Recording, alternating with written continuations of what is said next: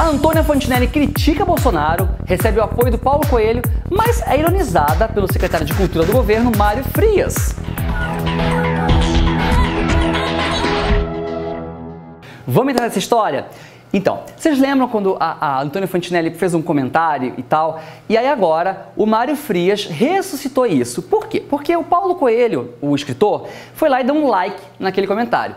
Então, né, o Mário Frias, que está sempre vendo as redes sociais e tal, porque ele realmente é o trabalho dele, ele é secretário de Cultura do governo, ele viu que o Paulo Coelho, o, o escritor né, famoso, que todo mundo adora, foi lá e, e apoiou o comentário da Antônia Fantinelli. O comentário dizia o seguinte: ela deixou bem claro na postagem que quer o Mário Frias e o braço direito dele, André Porciúncula, fora dos cargos de poder no Brasil. Ela escreveu assim na legenda: Vou lutar com todas as minhas forças para vocês nunca se elegerem a nada. Não pelo Bolsonaro, mas pelo país que não merece ter embustes machistas e ignorantes como vocês no poder.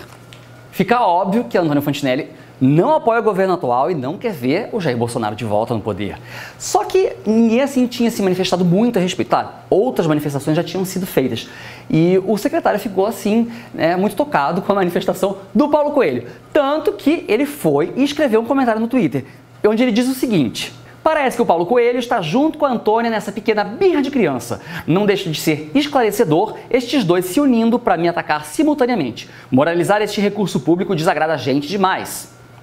Bom, o fato é que a gente vê isso que o, o Mário Frias falou de deixa eu ver aqui, é pirraça, pequena birra de criança mimada. É o que a gente tem visto nesse governo todo, desde a campanha do Bolsonaro, que tudo desse governo vira alguma coisinha de rede social. Um comentário aqui, um lá, um acolá, coisa que a gente nunca viu antes. Bom, a gente já via através de veículos de comunicação, mas com as redes sociais ficou super salientado.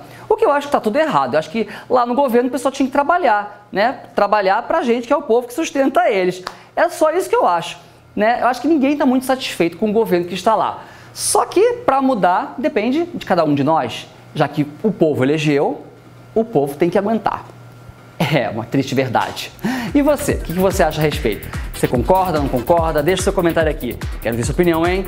E mais, a gente está presente no nosso site popzone.tv, aqui no YouTube, no Facebook, no Instagram, no Spotify. E espero você sempre aqui no Popzone TV. Tchau, tchau!